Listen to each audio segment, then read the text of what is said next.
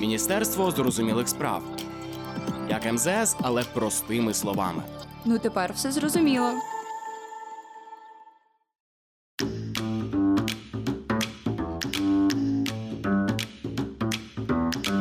Всім привіт! Ви на каналі Міністерство зрозумілих справ. Мене звуть Марта Шаваровська, і я тут з новим епізодом рубрики Валер'янка. Послухай її і take it easy. МОЗ рекомендує українцям менше нервуватися, щоб берегти своє ментальне здоров'я. У цій рубриці у форматі Q&A ми спілкуємося з експертами про найгарячіші події світової політики. Короткі, але вичерпні відповіді на найважливіші питання. Ваша валер'янка в інфопросторі. Європарламент минулого тижня визнав Росію державою спонсором тероризму. Схожу резолюцію трохи раніше прийняла парламентська асамблея НАТО, а у жовтні те саме зробила парламентська асамблея Ради Європи. Катюзі по заслузі. Але що далі? Чи мають ці рішення реальні наслідки? Чи чекати нових санкцій? Коли готувати попкорн, щоб дивитися за трибуналом? Та чому США досі не визнали Росію державою спонсором тероризму? Розібратися з цим нам допоможе Олена Юрченко, експертка зі стратегічної культури аналітичного центру Адастра. Чи правда, що чимало країн і міжнародних інституцій визнали Росію державою терористом?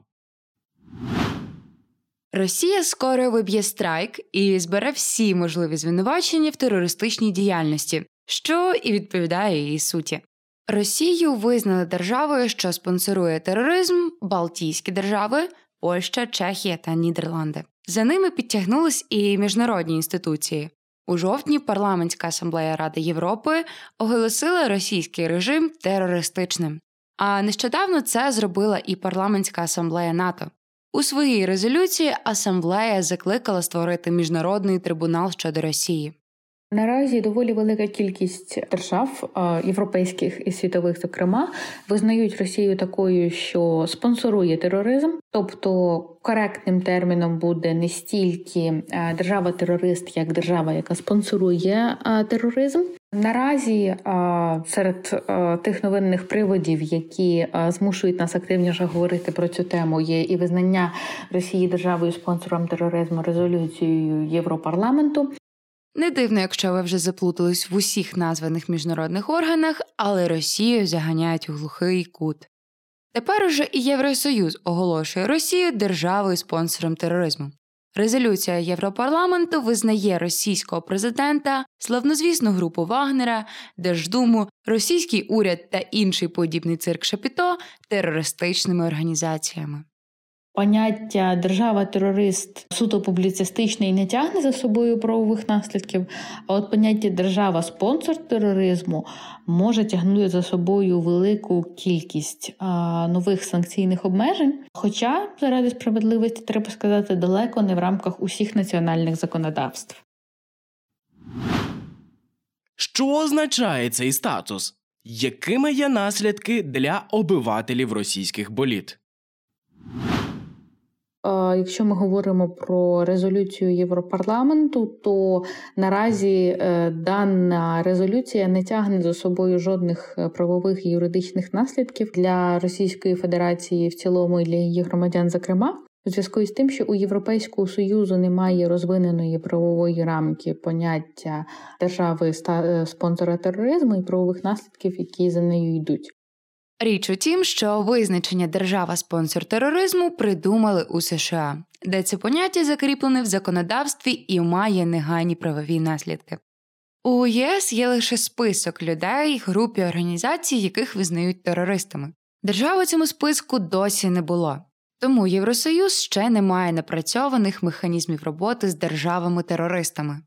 Тобто наразі для практичної площини е, дане визнання не означає нічого. Якщо ми говоримо про дискурсивні е, аспекти, тобто того, як на міжнародному рівні Росія маркується, яке вона має реноме і так далі, то безумовно визнання Росії спонсором тероризму зводить її в ще більшу міжнародну ізоляцію. А стигматизує будь-які спроби проведення переговорів або навіть інтенції до того, тому що правило з терористами переговорів не ведуть, їх просто знищують.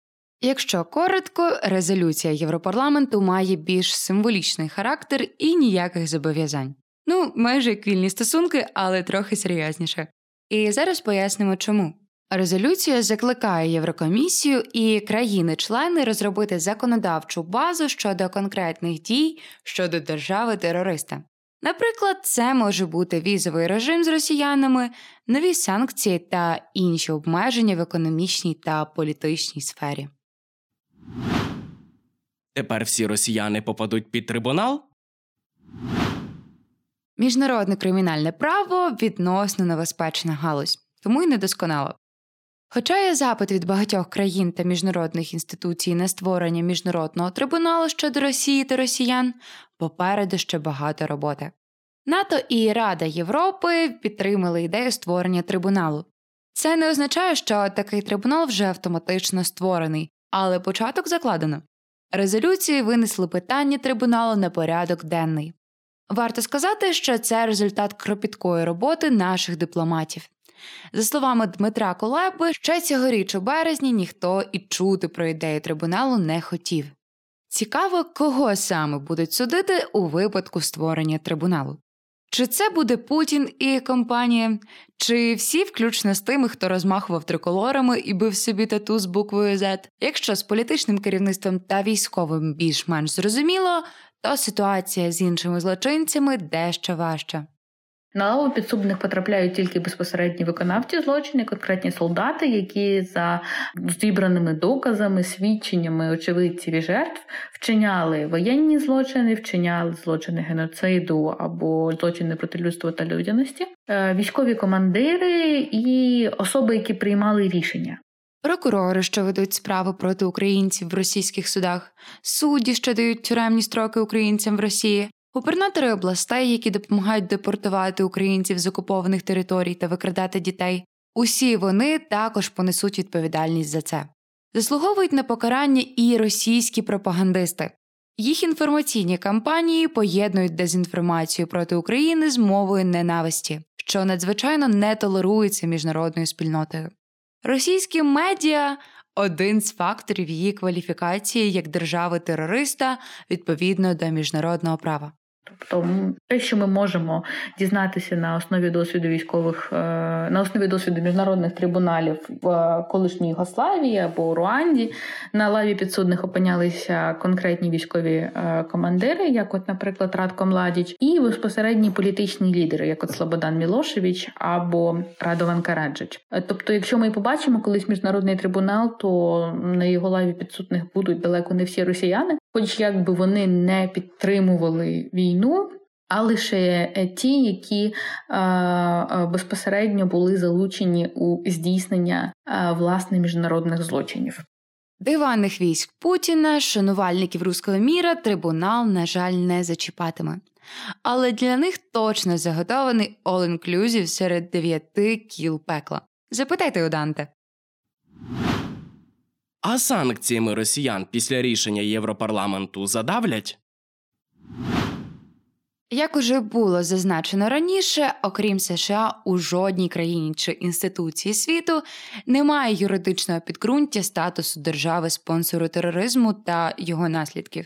Враховуючи, що зовнішня політика ЄС є контрольованою усіма 27 державами-членами, важливе відповідне визнання саме на національному рівні кожного члена. Але визнання Європарламентом Росії державою спонсором надає міжнародній спільноті офіційне право ставитись до неї як до держави терориста. Така асоціація здатна посилити солідарність країн-членів та зменшити їхні сумніви в питаннях посилень санкційного тиску. Хоча й без цього рішення Союз наразі вже підключає безпрецедентні санкційні механізми. Я би зараз наголошувала не так на потребі запровадження нових санкцій, як на удосконаленні моніторингу і контролю за виконанням уже запроваджених пакетів. Росія е, дуже інерційна за своїм характером економіка, і навіть при позбавленні її енергетичної ренти, при величезних е, фінансових, логістичних банківських обмеженнях, тим не менше вона здатна адаптуватися до них. І вже ми маємо величезну кількість кейсів, коли країни, які запроваджували санкції, самі йшли на їх тимчасове послаблення, як у випадку з е, печально відомою канадською турбіною, або е, обходу санкцій через треті країни, як, от, наприклад, Вірменію, Казахстан, е, Сербію та інші країни. Чому основний стратегічний партнер України США досі не визнав Росію державою терористом? Отже, США на законодавчих підставах уже мають список держав-спонсорів тероризму, до якого входять Сирія, Іран, Північна Корея та Куба. У Штатах прекрасно розуміють, що якщо занести Путіна до одного списку з іншими терористичними лідерами, це означало б конкретні правові наслідки. Обмежується будь-яка допомога з боку США та Світового банку, заморожуються активи, забороняється експорт і продаж оборонної продукції та товарів подвійного призначення. Так, це означало б накладення на РФ величезних санкцій. Проте фактично велика кількість із таких обмежень, які передбачені статусом спонсора тероризму, вже діє. Однак є найважливіше обмеження, послідовного впровадження якого все ж таки немає, а саме це накладення вторинних санкцій на ті країни і юридичних та фізичних осіб, які продовжують торгувати та співпрацювати із державами-спонсорами тероризму. Зокрема, також щодо посадових осіб, які безпосередньо залучені до цього процесу, саме впровадження вторинних санкцій на міжнародному рівні. Це той пункт, якого слід добиватися українській дипломатії. Це те, що я на що я наголошувала вже раніше. Що наразі потрібні не так нові санкції, як послідовне виконання. Вже запроваджених і контроль та переслідування фізичних та юридичних осіб, які задіяні у їх порушенні та обході. Чому ж усе таки, якщо все і так діє, не назвати речі своїми іменами? На мою думку, має місце все ж побоювання щодо того, що навіть така символічна по-своєму дія закриє всі канали комунікації із Російською Федерацією, навіть ті, які діють в такому аварійному режимі, чого США побоюється, особливо на фоні ядерної загрози.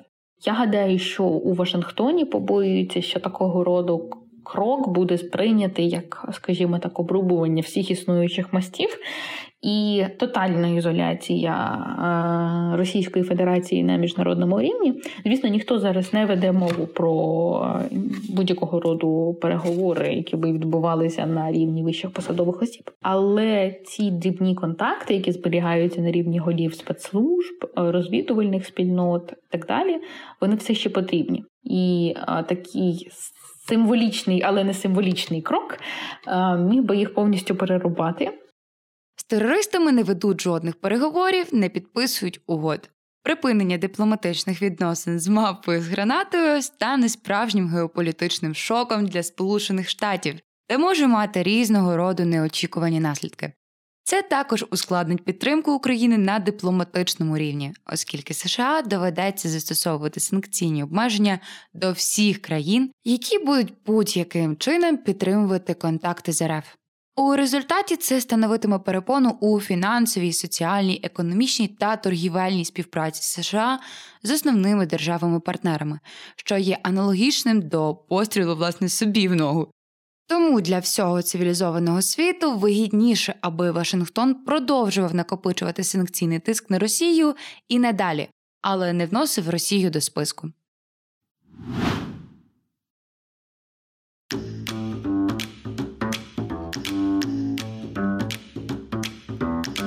Отож, визнання Європарламентом Росії державою спонсором тероризму не дасть негайних результатів. Утім, ще більше ізолює Росію та закладає ґрунт для подальшого напрацювання механізмів її покарання.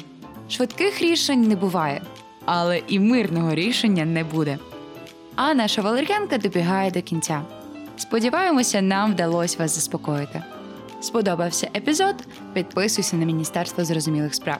Ділись фідбеком, став 5 зірочок, а також слідкуйте за соцмережами аналітичного центру Адастра. До нових розмов!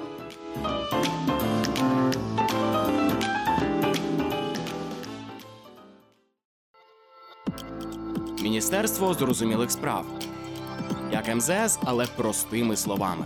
Ну тепер все зрозуміло.